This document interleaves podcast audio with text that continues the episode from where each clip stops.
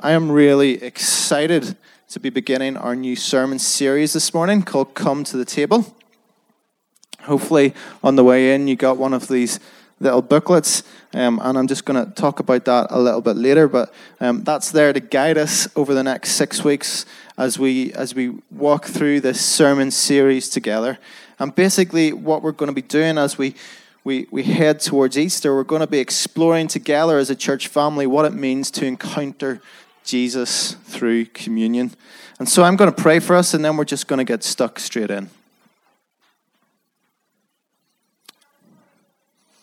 Holy Spirit, thank you that you're here. I ask that you come and that you'd still our hearts this morning. You give us ears to receive all that you have to say to us this morning and you'd make our hearts receptive.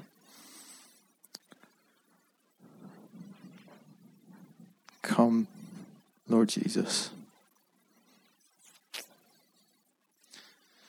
So, if you've been about the vineyard for any length of time, then you'll know that experiencing God's presence is, is at the center of all that we do. We make it really clear all the time we're a people of God's presence.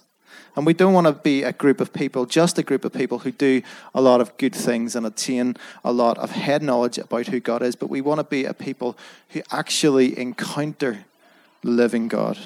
We want to experience a deep friendship with Him. We want to allow Him to shape our lives with His power and His transforming love. And we know that throughout history, when the people of God centered their lives around the presence of God, complete nations were changed. Incredible things happened. Looking back, when the nation of Israel built a temple as a place for God's presence to dwell and for the people of God to come together to worship and meet with God, they experienced unprecedented revival. We were singing about revival this morning.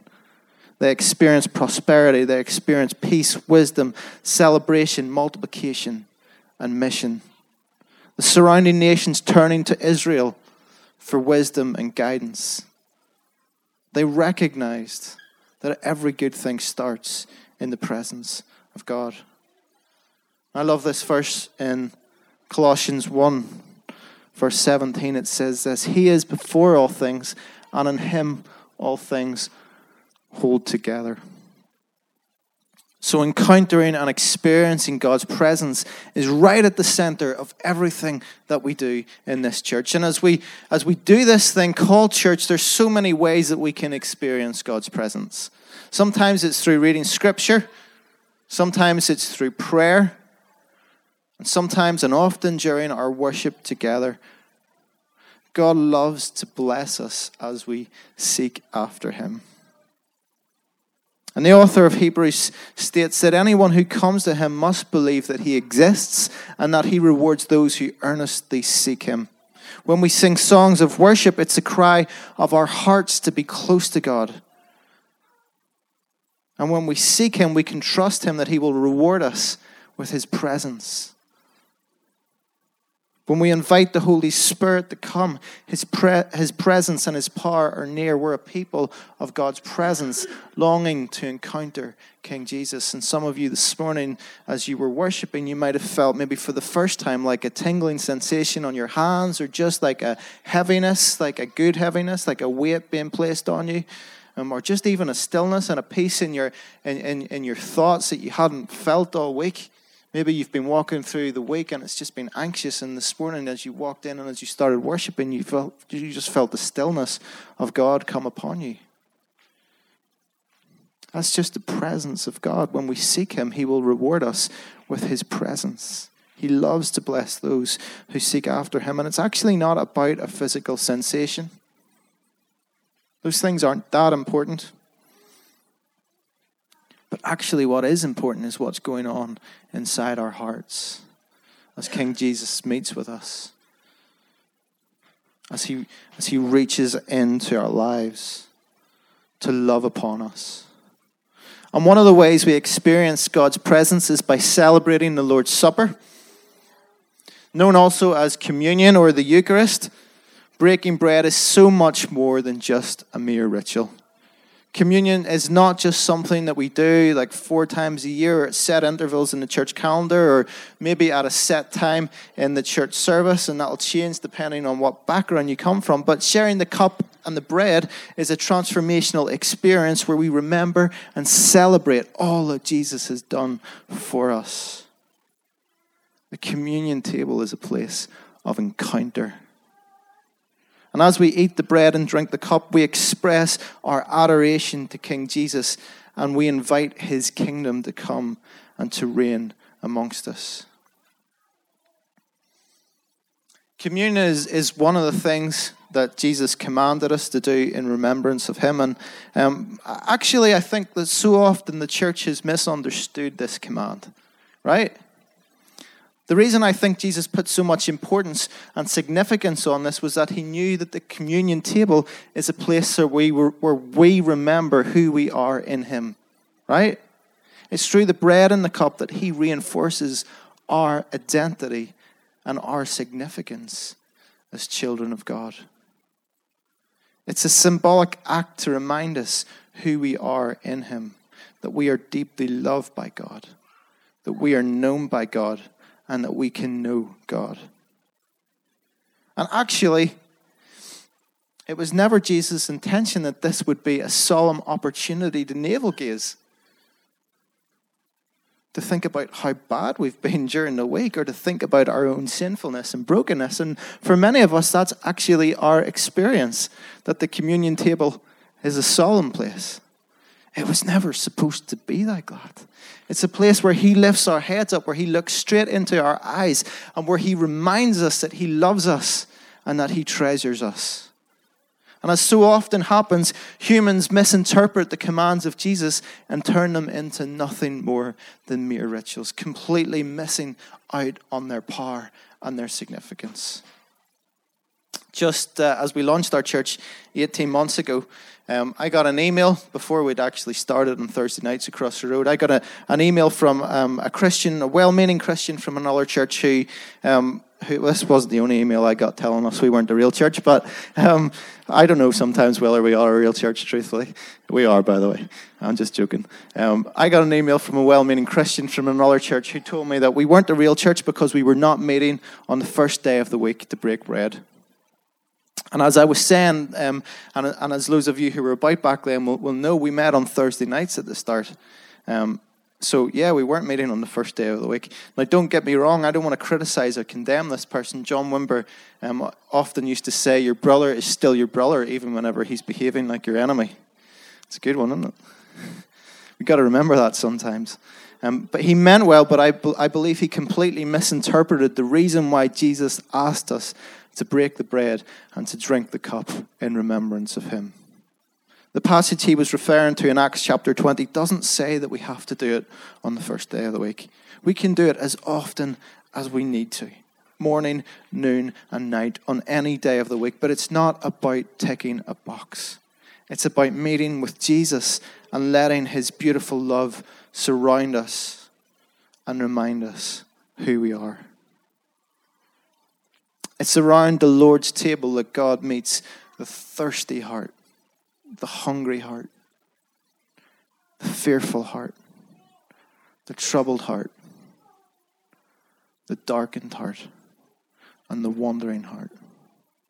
Right where we are. And it's also deeply important that this is a shared experience as well. We do this together as a family we are a community of pilgrims journeying together towards a new heaven and a new earth. And the Lord's Supper teaches us about God's love and the value of community. The shared act of receiving communion together forms us and strengthens us as the family of God. Something significant actually happens when we do this together. Something significant happens when we worship together and when we gather together.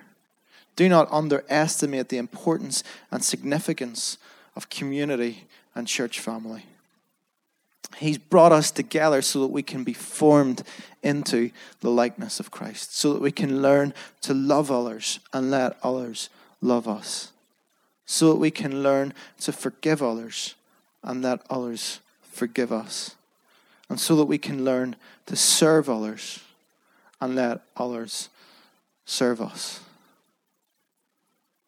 And if you're looking for a new church family to come and be part of, if you don't currently have one, I'd love to extend an invitation to you this morning. But I would say this if you're looking for a perfect one, you'll not find it here.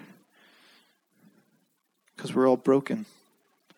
But actually, the joy is that we get to invite Jesus to form us and to make us more like Him as we begin to learn how to love each other. We'll make mistakes at times, and we'll have to forgive each other, and we'll have to let others forgive us. But we're on a transformational journey of becoming more like Jesus, and it happens in community. The author of Hebrews said this And let us consider how we may spur one another on towards love and good deeds, not giving up meeting together as some are in the habit of doing, but encouraging one another, and all the more as you see the day approaching. And I want to challenge the apathy amongst many Christians these days about actually showing up and being present with your church family. You know, it's not just something that we do if you've got nothing better to do on a Sunday morning. I'm probably preaching to the converted this morning.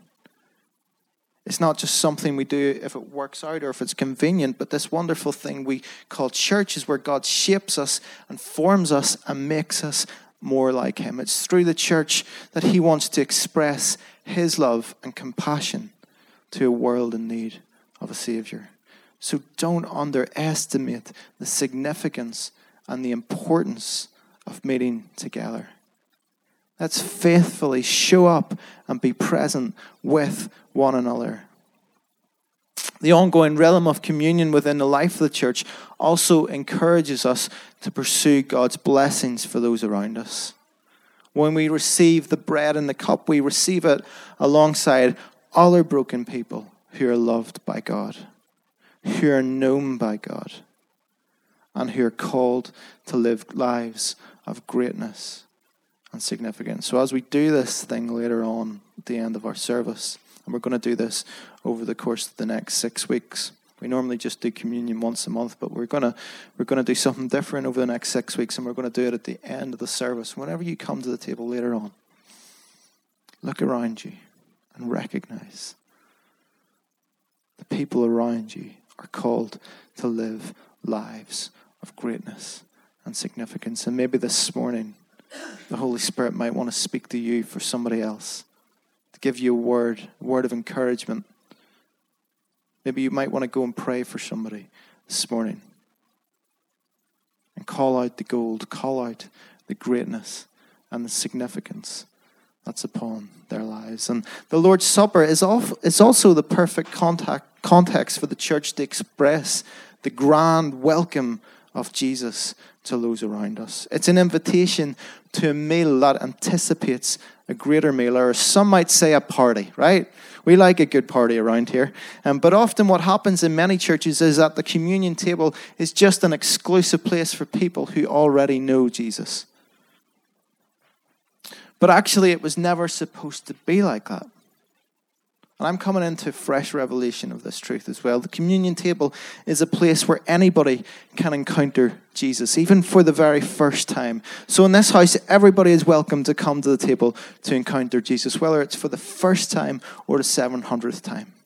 If you want to meet with Jesus, then you're welcome. The communion table is a place of encounter. And just as I've been praying for our church over this last while, and some of our intercessors have been praying as well. Um, I believe that, that this is something that Jesus wants to do in us over the next while, as uh, over the next six weeks or so, as we explore this. I, I believe He wants to get a hold of us, and He wants us to grasp how deep, how wide, how long, and how high His love for us actually is. That we've maybe heard it in our heads, but it hasn't taken root in our hearts. So I think the Holy Spirit wants to do a work in us.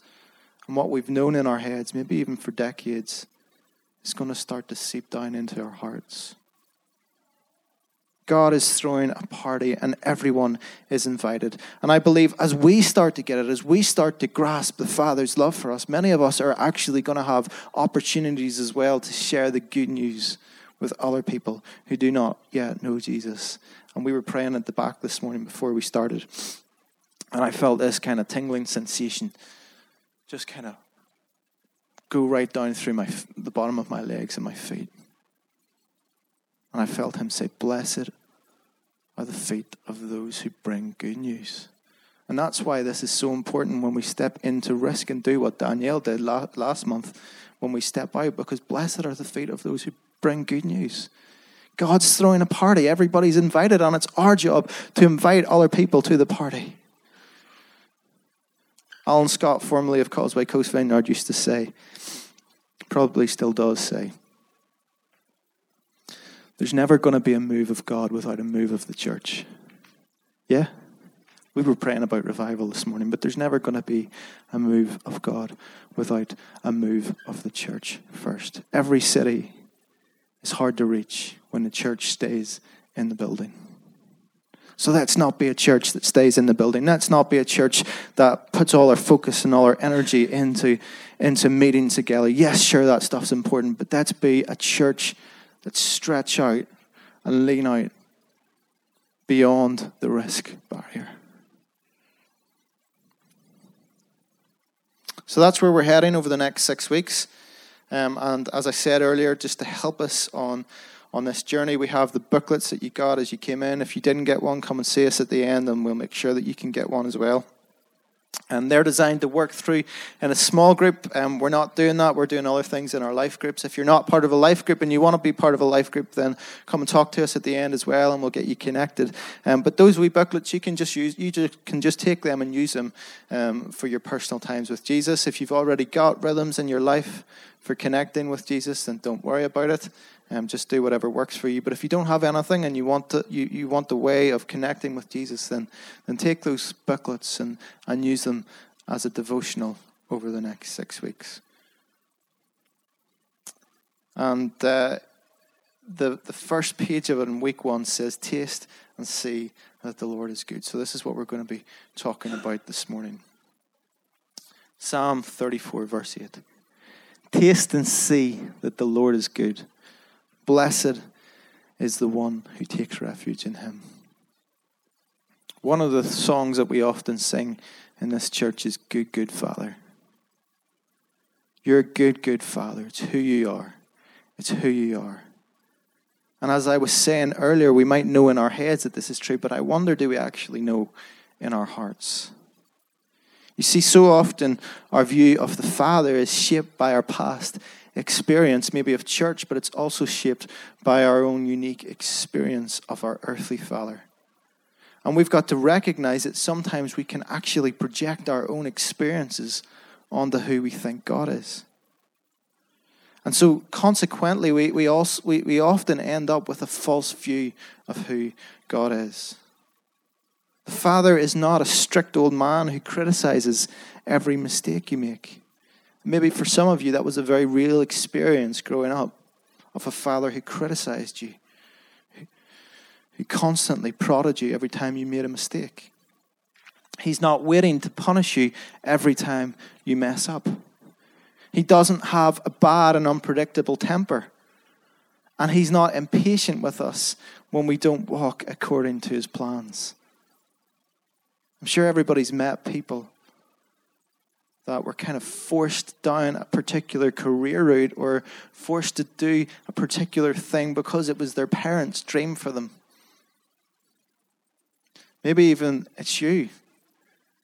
Maybe you felt the pressure of that and you felt the impatience of your parents because you didn't walk according to their plans. Many of us know the pain of that. We know how it feels. But the good news is God is not impatient with us when we don't walk according to his plans. And, and because of, of our own experiences, we may have actually got a messed up, distorted image of who God is.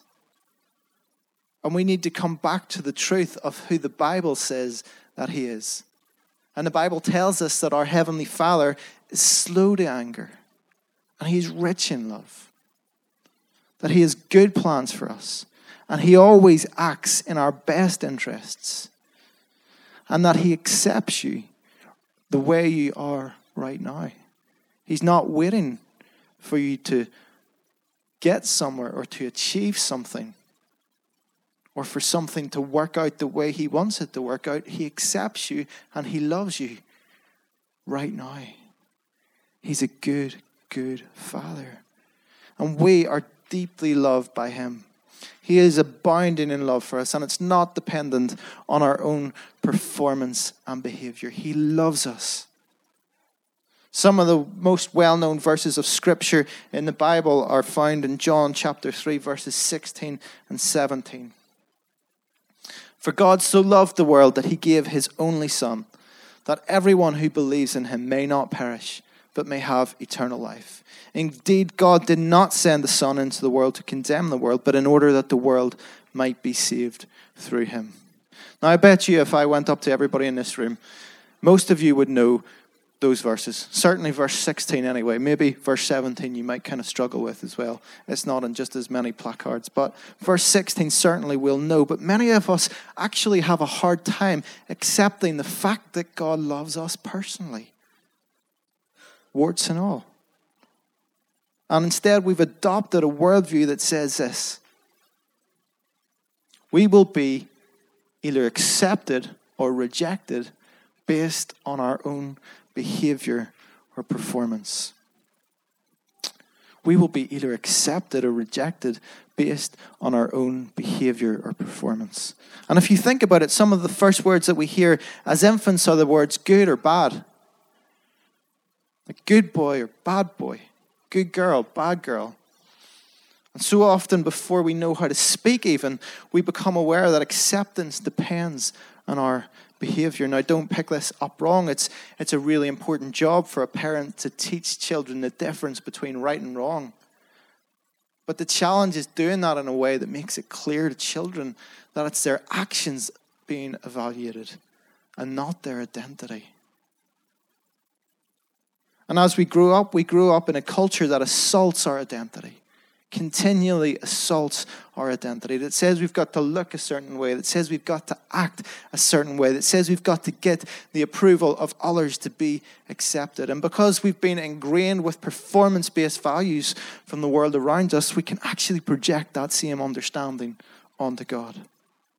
And instead of experiencing God's love and grace through relationship with Him, we've adopted a legalistic, and transactional understanding of who God is and how we think we should relate to Him. And you know what? That's nothing more than superstition.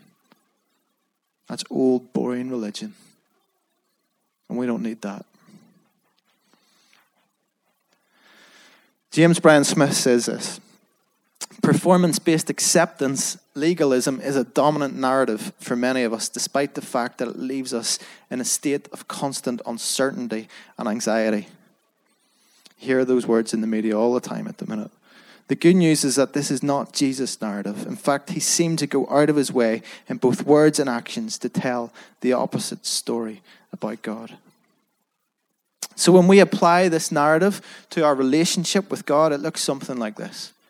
If I go to church regularly, if I read my Bible every day, if I give, if I serve, if I act nice and smile like a Christian, I'm not so good at that, but I'm, I'm learning, I'm getting there. If I act nice and try not to sin, then God will maybe like me, yeah? And so many Christians spend most of their lives living out of this false narrative and focusing all their time and energy trying to earn God's approval. And maybe, just maybe, get a ticket into heaven at the end of it all. Folks, we don't need to live like that. We don't need to live like that. Heaven is already in our hearts. We have the Holy Spirit living inside of us. We are loved. We are accepted. We have been bought with a price. And we get to live from a place of love and acceptance and rest instead of striving. Oh, the freedom freedom from not having to strive, from not having to earn the Father's favor, from not having to have it all together. He loves us just the way we are. He accepts us. For God so loved the world that he gave his only Son, so that everyone who believes in him may not perish, but may have eternal life. And James Bryan Smith says this this passage has brought comfort to countless people and is considered by many to be a summation of the entire Bible. Jesus is explaining the reason for his mission. God loved the world and wanted to save it.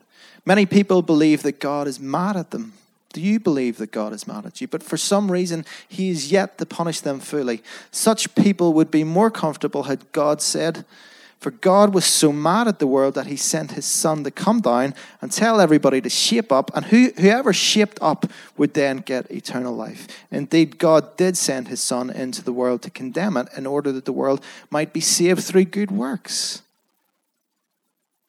Whew. Thank God that's not the case. Thank God that's not the case. But so many of us live our lives like it is. The truth is, we are deeply loved by God. Nothing can separate us from the love of God. Nothing that you have done or ever will do can separate you from the wonderful love of God. Nothing that He has ever, nothing that has ever been done to you can separate you from His love. There is nothing that will shock Him or make him change his mind. And in my short time as a pastor, I've heard many people's stories, and, um, and so often people think they're going to shock me. Well, sure, God loves us, but He hasn't heard what I've done. Mm, ben, my past is too dark, it's too broken. God couldn't love me. My story is too scandalous, and it will shock you way too much. We're all broken, and I've yet to be shocked by anyone's stories. But the gospel of Jesus Christ has to be believed, doesn't it? It has to be believed. It is not too good to be true. It's called the good news for a reason, and it is very, very, very good news. Nothing any of us could ever do could ever be more scandalous than the death of Jesus on the cross. God loves you. Whatever your past is, whatever your story is, He loves you before you can do anything in return. He's mad about you. He's not mad with you. The late Brennan Manning said this here is the revelation, bright as the evening star. Jesus comes for sinners, for those as outcast as tax collectors, and for those caught up in squalid choices and fall dreams, field dreams. He comes for corporate executives, street people, superstars, farmers, hookers, addicts, IRS agents, AIDS victims, and even used car salesmen. I love the way he kind of squeezed that in at the end, as if they're like the worst people, right? But to be fair, the first car I ever bought was uh, three thousand pounds from somebody off a side street just off the Castlereagh Road in Belfast, and boy, he ripped me off. So I think that should be in there. Um, I'm just kidding, by the way. God loves you. He loves you. He loves you, and you're known by Him. I love this passage in Psalm. Um, 139. And to be honest, it's a sermon in itself. You have searched me, Lord, and you know me. You know when I sit and when I rise. You perceive my thoughts from afar. You discern my going out and my lying down. You're familiar with all of my ways. Before a word is on my tongue, Lord, you know it completely. You hem me in behind and before, and you lay your hand upon me. Such knowledge is too wonderful for me, too lofty for me to attain. Where can I go from your spirit? Where can I flee from your presence? If I go up to the heavens, you're there. If I make my bed in the depths, you're there. If I rise on the wings of the dawn, if I settle on the far side of the sea, even there your hand will guide me, your right hand will hold me fast. If I say, Surely the darkness will hide me and the light will become night around me, even the darkness will not be dark to you. The night will shine like the day, for darkness is as light to you. And some of you need to hear this next bit this morning. For you created my inmost being. You knit me together in my mother's womb. I praise you because I am fearfully and wonderfully made. Your works are wonderful. I know that full well. My frame was not hidden from you when I was made in the secret place, when I was woven together in the depths of the earth. Your eyes saw my unformed body. All the days ordained for me were written in your book before one of them came to be. You're not a mistake. You're known by God. He knows you intimately. He formed you in your mother's womb, and He does not make mistakes. You were uniquely made and formed, and He loves you. You don't need to try and be like other people. Each one of us here is made for greatness. God had a great purpose in mind when He made each one of us. And He's not ashamed of us. I was brought up in a big family. I'm the middle of five kids, and um, I was brought up in Belfast. And um, anyway, the family that I was part of was kind of rowdy and still is rowdy because everybody's got married now and had kids of their own. And every time we get together, it's just I think there's 22 of us at the minute, but another two on the way, so there's about to be 24 soon. Um, but I'm the middle of five kids, and that meant I had to learn to stretch or starve, right? Anybody else come from a big family and relate to that? If you want to, if you want to eat something, you have to elbow everybody beside you and uh, make sure you get some food on your plate. Otherwise, you'll go hungry. And uh, I met Rebecca. Um, and her family, they were from uh, a place, I don't know whether you've heard of it, Ballyholme. Yeah? Sorry if I've offended anybody this morning. I had to do that. Ballyholme's a wonderful place. And God loves people from Ballyholme as well. It's a word for somebody this morning. No, I'm just kidding.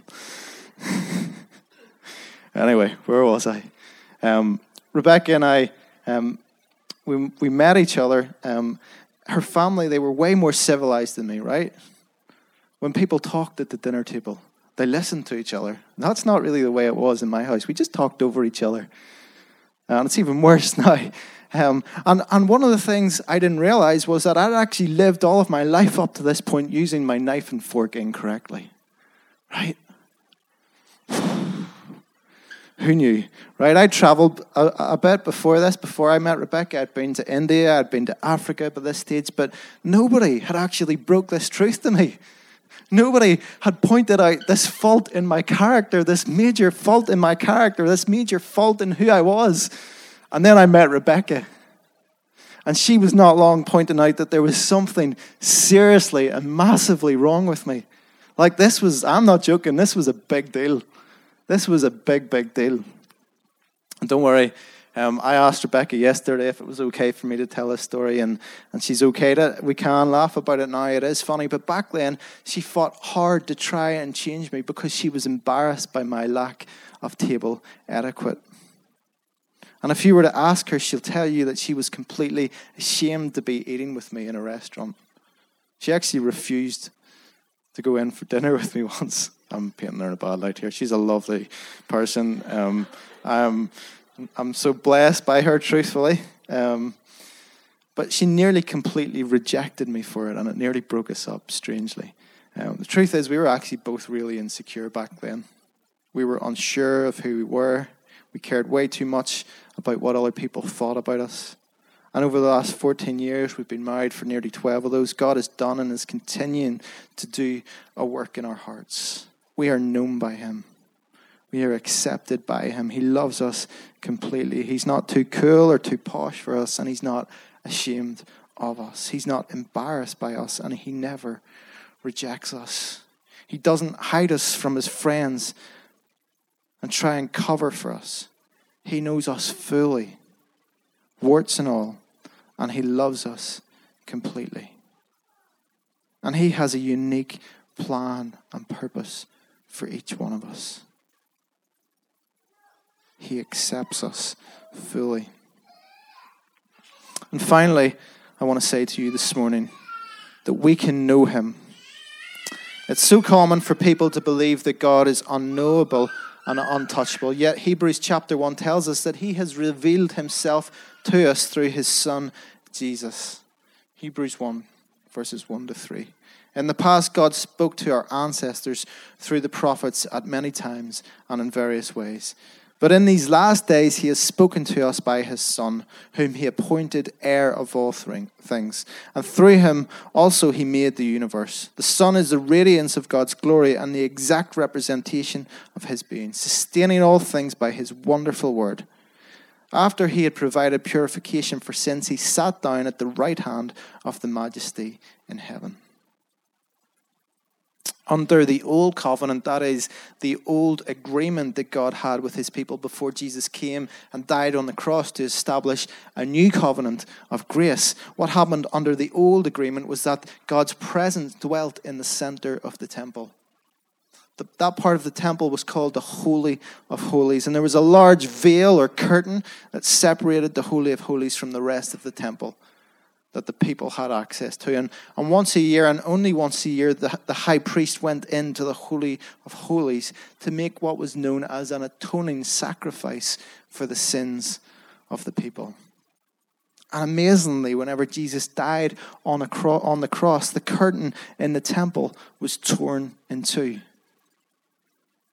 This 60 foot high thick. You think, you think of the thickest curtain that you had in your house and like quadruple it. This was a thick curtain. This was 60 feet high. And it was torn in two from top to bottom at the exact moment that Jesus drew his last breath as he died on the cross. We have access to the King of Kings, to the living God. We can encounter him. We can have a personal friendship with him. 1 John 2, verse 2 says, He is the atoning sacrifice for our sins, and not only for ours, but also for the sins of the whole world. We can know God personally because of the sacrifice that Jesus made on the cross. I love this song from about 25 years ago. Enter in, enter in. I am free to enter in. In His name, in His blood in his spirit, I come freely to the throne of grace and worship face to face. Oh, praise the living God. I am free. I am free to enter in. Because of the death of Jesus on the cross, we can encounter the God of the universe personally. We can hear him speak to us. We can feel his presence and his love with us through the Holy Spirit who dwells in our hearts. So as we worship again, just a moment, Ian, if you want to come on up. And as we take commun- communion, let me invite you to grasp how wide, how long, how high, and how deep is the love of Christ. And to know this love that surpasses knowledge, that you may be filled to the measure of all the fullness of God. I'm going to put a prayer up on the screen and I'm going to invite all of us to pray this together. Why don't, why don't you stand? If you don't have a relationship with Jesus and, and you want to begin a relationship with Jesus, or maybe you, you have followed Jesus in the past and, and you haven't been following him over this last while and you just want to recommit again, or maybe like me, you've been following Jesus for many years, I invite all of us to pray this with me as, as we recommit our lives to Him today. So that's, that's all of us pray together. The words are up on the screen. Jesus, I believe you are the Son of God, that you died on the cross to rescue me from sin and death and to restore me to the Father. I choose now to turn from my sins, my self centeredness, and every part of my life that does not please you. I choose you I give myself to you and I submit fully to you. I receive your forgiveness and ask you to take your rightful place in my life as the King of my heart. Come reign in me and fill me with your Holy Spirit. Thank you, you love me fully and completely, that you are proud of me and not ashamed of me. Help me to walk freely and lightly alive in your love and grace for all of my days. In Jesus' name I pray. Amen. If you prayed that prayer for the first time and you give your life to Jesus or you give your life back to Jesus, we'd love to pray with you later on. So please come and, and talk to us, and we'd love just to, to celebrate with you. Um, and Jesus, for all of us this morning, I pray that as we eat this bread and take this cup, that we will taste and see that you are indeed good. Come and reveal your love for each one of us here today. Come, Holy Spirit.